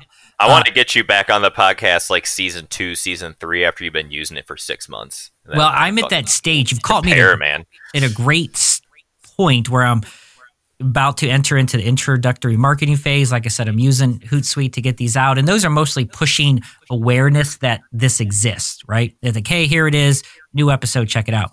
But I haven't done as much of you know the professional networking to let people know it's there, and I just in the 10 minutes I'm scrolling through LinkedIn, I see the possibilities. But let me ask you this because you talked about Instagram and the influencers and the product. Your thoughts on, and even some into LinkedIn, you talked about spamming it and such. I feel sometimes unsavory about the act of like hiring influencers on, particularly on Instagram, is where this happens. And I find this a lot in some cannabis companies. They want to hire all these influencers, pay them ridiculous amounts of money to, you know, hey, here's my here's this person's product. You, I use it because it's awesome, whatever. And that's a very short version of what they do, right? And then it reaches out. Your thoughts, particularly early on, and we can take this to, I guess, you know, we'll talk about the cannabis part, but it can be anyone to get their brand out about putting a lot of money in uh, or where to put your money, right? So I've used a few Facebook ads very slowly, uh, but those aren't, to be honest with you, that that expensive. They're not too bad for me. But Instagram, like hiring influencers to promote it, which a podcast is different than a brand. If you have a product, as you said, someone people tangibly can use, like say a cannabis device, it seems like a great avenue, but it, they feel like your feet are held to the fire to hire people, which is mm-hmm. gross to me personally to talk about it un, unorganically is a word we like to use unorganically. What's your thoughts on that and if people should do that? Or i mean i know there's pros and cons to it but what's your thought on hiring social media armies for lack of a better term to unorganically promote your product which can result in big sales? It could be to me in my opinion it could be the best or the worst thing and it really depends on like an influencer should be could, should consider themselves a content creator.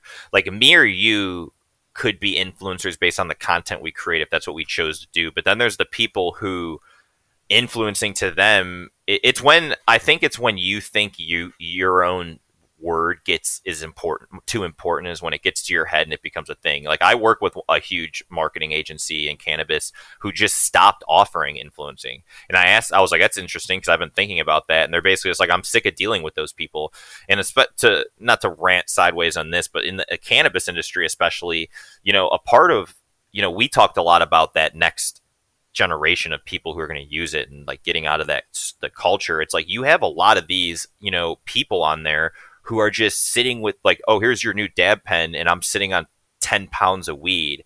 Or it's this girl who's smoking weed 24 7. And it's like, th- is that okay for your product? Maybe, you know, maybe that's what you want. But it's like, you know, to me, these conversations as as marketers and business owners and cannabis professionals, we're having these conversations about oh the terpenes you should be tr- having and the dosing and d- being responsible and this and then you turn around and you hand your product and your brand over to a girl who's going to sit there and take a, an eighth gram an eighth uh 3.5 grams of dab in one hit. And it's like you're displaying overdosing you're displaying misuse and all this different stuff. And don't forget she's wearing usually uh, not all of them but a lot of them wearing bikinis and stuff while doing it. Like all of a sudden yeah. had, we actually had a conversation oh, had a conversation about influencers and uh Stacey sounds gross to even say out loud. So I like like how hot they have to be, right? That sounds gross, but I've had that conversation yeah. not that long ago. Legit conversations about, well, we got to find that fine line. We don't want uh, influencers show too much skin, but we definitely want some because we want the young male, right? Yeah. So that becomes these are legit business conversations that happen is that what you want your product and brand to be is the absolute question? Because like to me the best influencers and i'm going to reference back to the rock he's a guy who brings you into his life who shows you behind the scenes who shows you that he's up at 1.30 in the morning putting in that work that makes him the rock. That's an influencer i want to pay because he's not sitting there flexing his muscles on the beach holding a bottle of tequila as the sun's going down. He's sitting there bringing you into his life saying, This is why I do this. This is why I, I made this brand of tequila.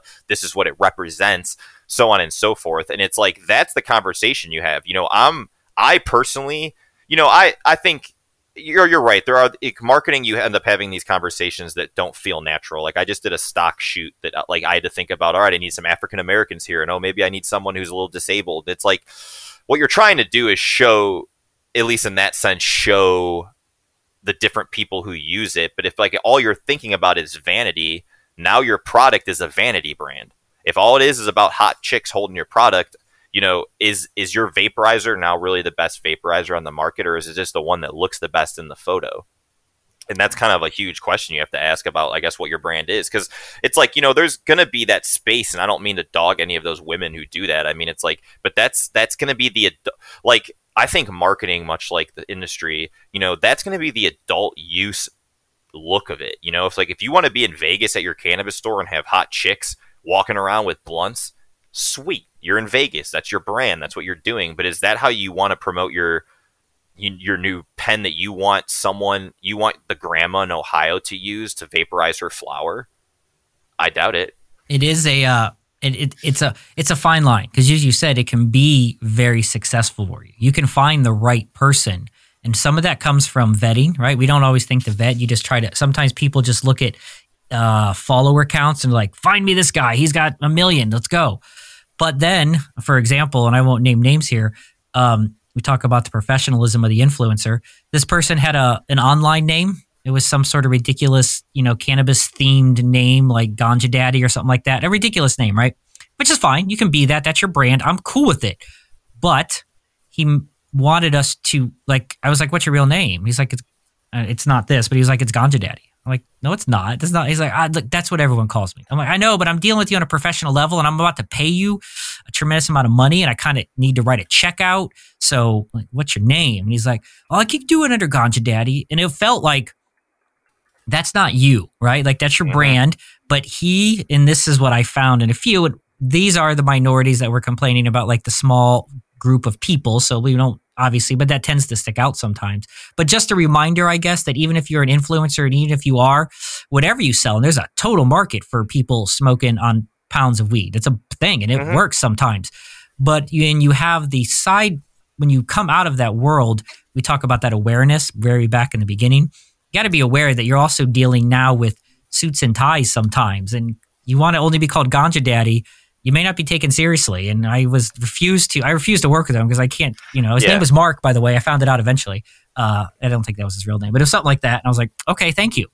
Just tell me your well, name. You hit it on, you hit it on, the, you hit the nail on the head, which what I was trying to like getting at in a ramble, but the followers don't necessarily matter. Just because you have a someone who has 300,000 followers, if who are those followers and what are they doing? You know, especially if you're like a, you know, like a good-looking woman I'd go as far as to say 33% of your followers are horny dudes sitting at home wanting to, to, stare at you. And it's like, is that someone who's buying your product? Is that someone who's actually investing in what you're putting on there? Or are they just enjoying the eye candy? And these are just honest, like, I'm not trying to, like, again, be an asshole to anyone, but it's like these are honest things to answer your question that you have to think of as a marketer. You know, you mentioned paid ads in cannabis that couldn't work, but paid ads are definitely more effective if you can use them, I think, than influencer marketing because you get to kind of target who you get way more specific on what the audience you're going to reach is, as opposed to these people who, you know, maybe they have a really refined audience, maybe they don't. And it, there's a lot of influence out there who do. Um, it's kind of, again, just doing that homework. Also, uh, to this, let me get your opinion on it. Something I learned also in the last three or four years. Uh, that person's followers, they may not even exist there are companies. Yeah, they might have bought who, them. So let me ask you this. So this is what I learned. I sat down with someone and he's like, "Oh, here we wanted to start a new Instagram account." He's like, "You want fifty thousand followers?" I'm like, "Well, yeah. Well, what kind of stuff?" He's like, "I was like, what kind of things do we got to put out?" I was like, "That's going to take us months." He's like, "I can get you that in a minute." Like, what are you talking about? It's like, "Oh yeah, hold on." And he went and he, he didn't finish the purchase, but it was like a shopping cart experience of an online web store. I could literally buy 50,000 followers to start my brand out opinions on that because a lot of people when they start out if you have two followers you may not be taken seriously. But it feels once again seedy and gross a little bit to go buy a hundred thousand followers to make myself look legit. And i guess the asterisk to that would be if you're hiring some influencers half their followers could not be or more could be fake. And it could be a, yeah. a, a, a, a an empty purchase. You know, a totally. And you'd be surprised. Like bag. my brother got me hip to this. He was like showing me newscasters like in Cleveland who have these massive followings by followers. Um, these TV anchors, all these different people buy followers. So I, I, hundred and twenty percent. Well, first, definitely think about that, and like in a way to know, like you can kind of know if they're fake by looking at a lot of the accounts. Like if you're trying to to go through an influencer and see if they have real interactions. A better thing to look at is how many people comment on their posts. The more comments they have are better than the followers. That is what um, I learned. Sorry, that is what I learned is yeah. look at their interactions because if they have a million followers but each post gets like two hearts and a one comment, you're like, "Hold on. If you had a million people, that would be a ton more stuff. Like look at when The Rock posts, who has you know hundreds. Of, like look at that, he gets tons and tons and tons and tons of comments. Ask for if they're a legit influencer, ask for their back end data. Like when I go on Facebook, I can see how many people interact with every post. What is my view rate? What is my interaction rate? What are my percentages? How many people see it? And they give me the top five excuse me, cities, states, countries. You know, it's like if you're in it, if you really, if someone has problems giving you that in the first place, they should be wrong, and then you should take that data to see yourself. That's a, oops, wrong. I think that's a uh, an interesting part is people are we talk about nervous a little bit to say, well, I want to see your information, but I would think a reputable company, right, would show you that. Just like a reputable influencer should be. Well, okay it's like you're, if you're a TV channel, you're again an influencer is a TV channel. If you're a TV channel, if you call up Fox News right now and say, "Hey, I want to buy ad space," they're going to send you a giant packet that says.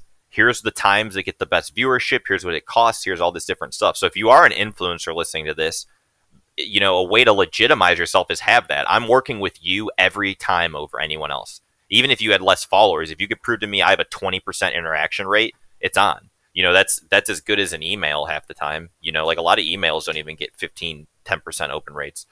Um, I think it's an underlooked part of the influencer. They focus, and we just, I mean, this is the whole point of this conversation is that creative versus professional balance. And it's probably not a 50 50. Maybe it's a 70% creative, 30% professional. Maybe it's 50, maybe it's more. I don't know, right? It depends on what you're doing. But it's overlooked a lot, even by influencers. That data sheet, it's not hard to put together. Once you do it one time, it's a little bit of mm-hmm. work and then it's done. And if you, hopefully you're updating it because you get more influencers. But that kind of, this is a thing I always preach, putting so much effort in ahead of time is going to save you so much on the back end, right?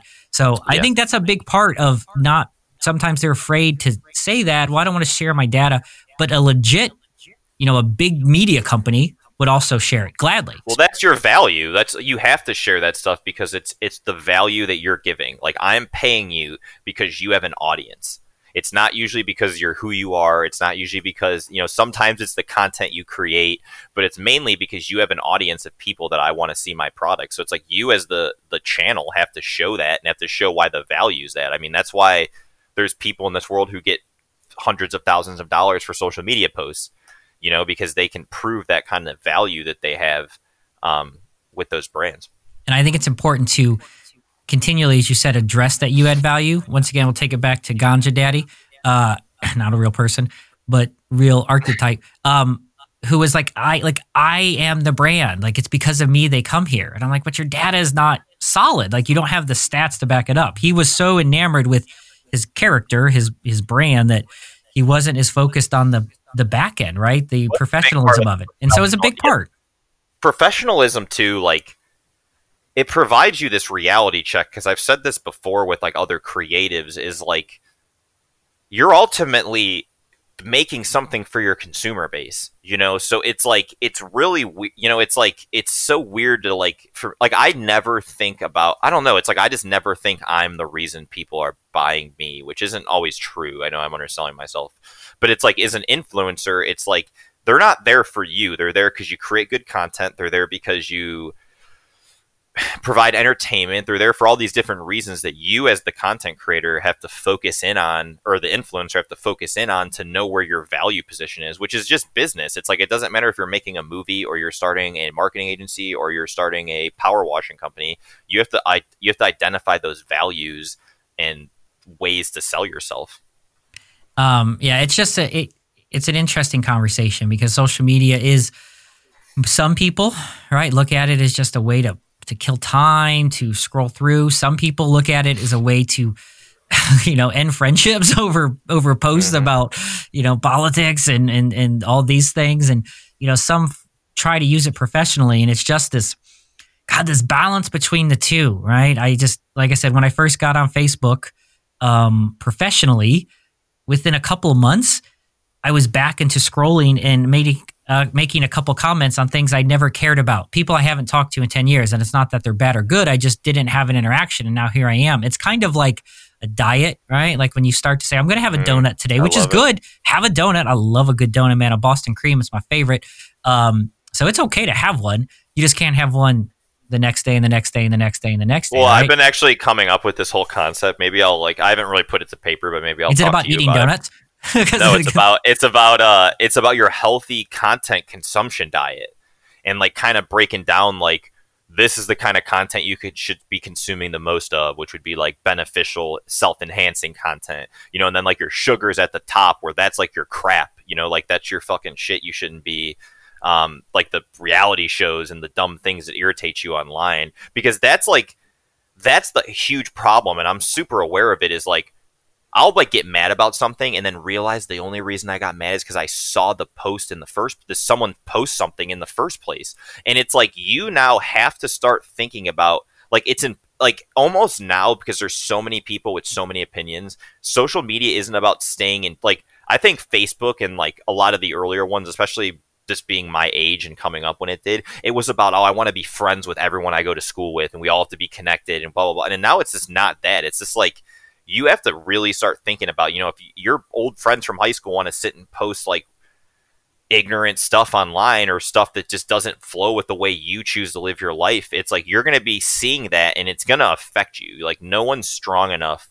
Well, not I don't want to say no one's strong enough, but like it's hard to not care about things and to not be triggered by this stuff. And it's like, you know, it's very much designed that way to an extent too. Like with the uh, what do they call it? The infinite feedback loop of like the likes and stuff like that.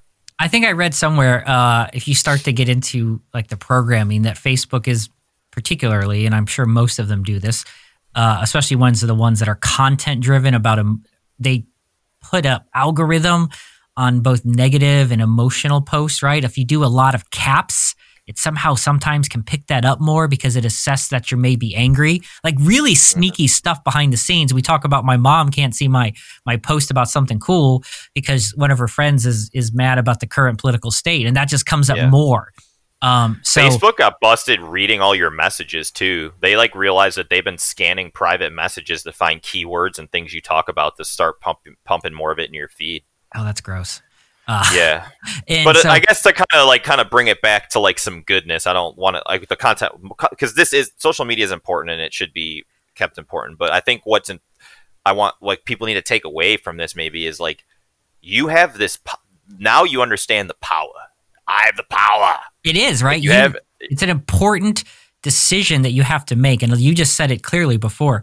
You can choose what to react, what to find out. And you can read it one time, but if you're continually reading your lost long cousin who you haven't talked to in 10 years and he is posting ridiculous, you know, ignorant information and you're just getting mad about it, you have to say, not important for what I am trying to accomplish, right? It's a constant and mm. this is my if I have a huge takeaway in life, it's always being self-aware. I live my life and I tell this to people often of trying to be like both my BFF and my worst critic. Doesn't always work yeah. for everyone, but I need to tell myself I'm awesome sometimes. I need to look in the mirror every day, and I actually do this. Like I'm awesome. Let's rock and kick some ass. You got to do that, but you have mm-hmm. to be mm-hmm. aware sometimes. Like, hey man, you probably could have did better at that. Right? It's okay. Compliments and constructive criticisms are good. So self awareness is a huge vital tool. Huge, huge yeah. important because if you're stuck, I think self yeah.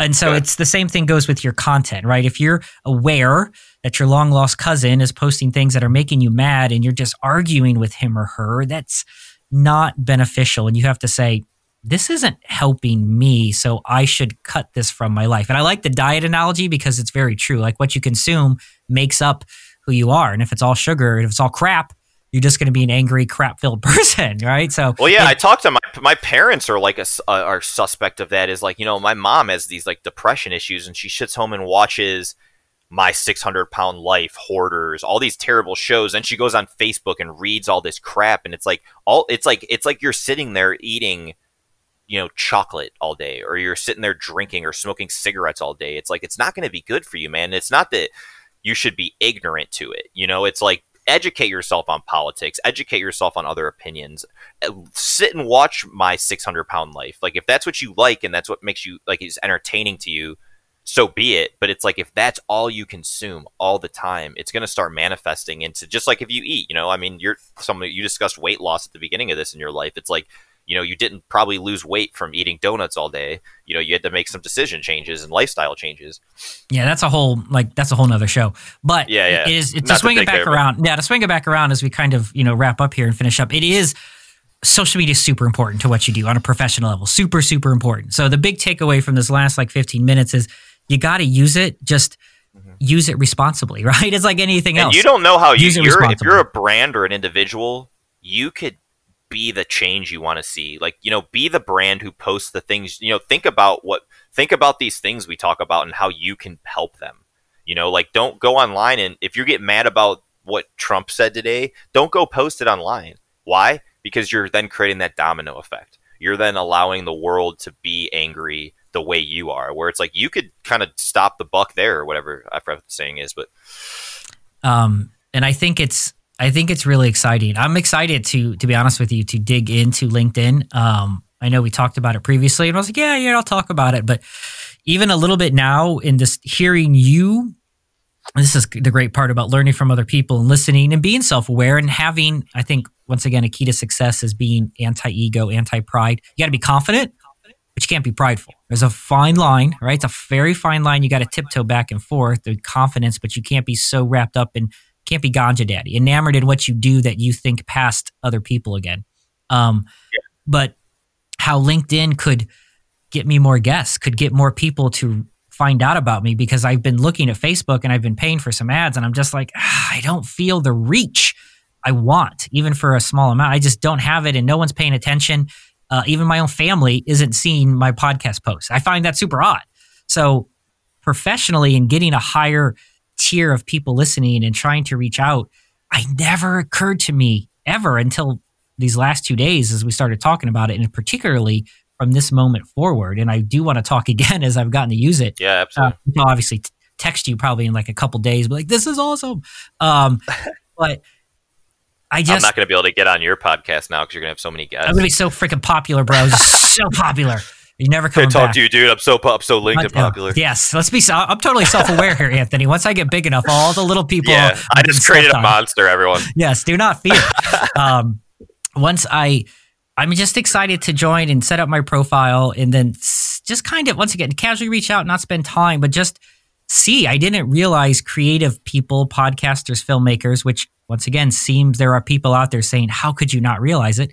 I was focused on other stuff. I just my brain we have a finite hard drive in our in our head right? And so i can only put in so much info. And i've used some cannabis so you know shit gets forgetful sometimes. Yeah. so there's only so much i can fit in my head at one time. So finding this out has been like i got to make some room some other you know i gotta have to cut out a reality show or two to make sure i can learn linkedin because it seems it's not just a job hunting tool which is what i would have taken. I would have taken it as a, a corporate job hunting social media emphasis. And i just i'm excited to learn about the potential of creating a network and building a brand without selling yourself right? Just building a brand organically without constantly having to say buy my stuff listen to my show. Just hey that's cool. And then they're like who are you? And it tentacles and roots out. I mean that's you know what it, mm-hmm. once again it's and there's groups and like we could like, we'll definitely do a follow-up on this but there's groups like i'm sitting right now just because like, originally I, I wanted a lot of this conversation to go towards creators and stuff and we, i think it did but i think we also really got to the bottom of the story and now we're going to get to like expand upon that especially as you learn to use it.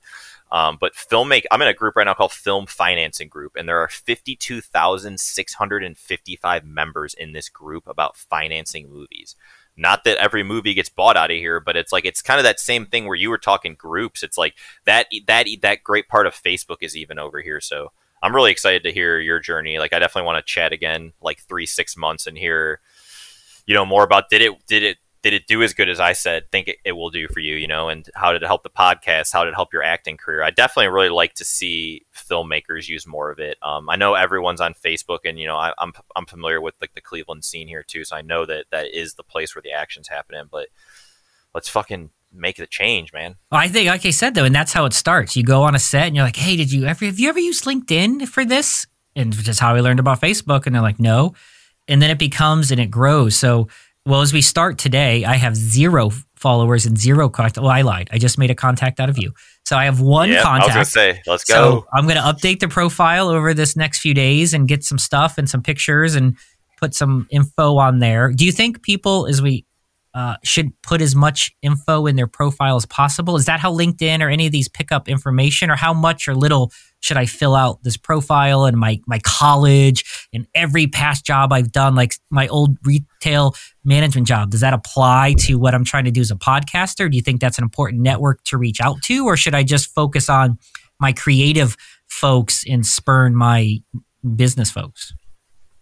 Um, I think it's a little a little both. I definitely like mine doesn't say I work for the City of Independence or Tucker Landscaping or you know any of those jobs I worked before I got into marketing, but I do have it pretty filled out um, with even volunteer stuff just to show you know like I've worked at homeless shelters feeding people. I've worked at the International Film Festival, um, and then the other cool thing on there, um, we do have to wrap here soon because I have to jump off, but.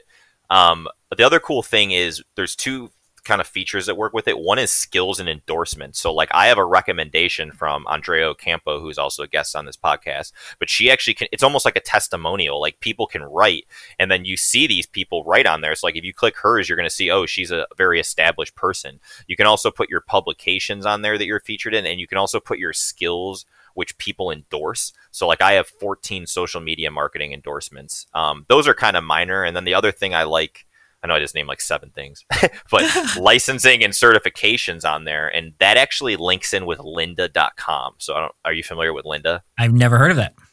It is a online education platform that, that, um, LinkedIn owns that's a it's like 30 bucks a month but it's all these different online courses. So if you want to learn to code a website to do video production to do sales to do business management pretty much anything you can think of is on this website and there's web courses and it's only $30 a month but LinkedIn bought it and put a bunch of money into it. And now all the things you do cross right back into your LinkedIn. So if I go on Lynda tonight and I learn how to do data analysis, it's going to say that I completed the data analysis course. And they have some for marketing that's like the AMA course. So like if you complete that, you can actually go pay the American Marketing Association to take their test. And then it'll say on your your LinkedIn page, you are an American Marketing Association certified marketer. Wow. Um, so Pretty it's cool. like you kind of you want to get it like you don't want to have like dumb silly stuff on there, but like I mean your past is relevant. Like hey, I did sales and marketing for ten years. Here's the companies I work for, um, and then show what you're doing now. And you can set up your podcast as a company page. Like you'll see on mine, I have Trav Media Group set up. So there's a whole bunch of stuff, but it's like a resume too. So even looking for jobs or whatever, it's like people go on there and they get a quick you know, you go on my Instagram, you're going to see that I'm a deadhead and I like wrestling and that I go cool places around the world. But if you go on my Instagram or my LinkedIn, I'm sorry, you're going to see the companies I've worked for, the marketing agencies I've worked for. You're going to see my reel. You're going to see the college education I have. So it's kind of just a snapshot at you as a professional as opposed to you as a person, which I think is the decipher. One of the things we're talking about is what people really want is to have those two different lives. And maybe LinkedIn's that answer. Hmm. I think it's awesome, man. I'm excited to see. We have zero followers, zero connects today, and we'll see. Uh, we'll see where we go in the future. Shoot me some messages if you have questions. But we're definitely gonna well, next season. This season goes through August, so next season we'll link up again and we'll talk LinkedIn mainly and how to keep using that. But man, I really appreciate this. I even hate having to kick you off right now. I wish we could keep chatting. Um, but I really appreciate you opening up about your past. I really appreciate you kind of getting into the weeds of things with me. And I hope everyone listening got a lot of value out of us. BC, plug your podcast, plug everything. Go to LinkedIn and friend request this man. Find it, BC Wehman. Uh, we're the host of Wayward Planet, uh, Wayward Sports, and Behind the Dock from Evergreen Podcast. So we have three podcasts going out. And then obviously you can soon find me on LinkedIn and I can uh, be in your uh, infomercial or training video at some point. Yeah, if you and need a guy to or talk passionately in front of a large group of people uh, about cannabis. I'm pretty comfortable with that world too. Uh, I don't do enough of that. That's a side note. I feel like I should do more. Can you repeat speaking. what you just said? It just it just cut off a lot. I don't do enough of like cannabis public speaking in large groups. I feel pretty good about it, and I can. That's just another thing, and maybe I'll find more places to use that skill set with LinkedIn too. That's, That's what something. I'm trying to do on LinkedIn is to get into more speaking roles. Maybe, maybe if you need BC and Anthony as a team speaking, let's do it. Yeah, we talked like four hours about whatever. So, but yeah, thank you we'll very much for having me. Um, yeah, man. It has been awesome time to dig into it. Stuff I didn't even plan on talking about and uh, lots more. So thank you very much for the tips. I'm excited to see what it yep. has. And uh, obviously, best of luck with your stuff as well. I appreciate kind of our acquaintanceship as it is, our professional acquaintanceship as we've had over the last few years has been fun. And uh, you've always been really supportive of my stuff. So I help. Uh, I appreciate that. And uh, good luck with yours, man. Thank you, man. You good luck with your podcast, and I'm sure uh, there'll be more to hear from the both of us coming soon. All right. Uh, right on, man. Later. Later. Thank you for listening to this week's episode of the Content Marketing Podcast. If you'd like to learn more about the world of content marketing, please subscribe to our show on your favorite podcast streaming service. If you'd like to be featured on the show or have a topic you would like to hear discussed, email us at contentmarketingpodcast at gmail.com. This show is produced by Trav Media Group.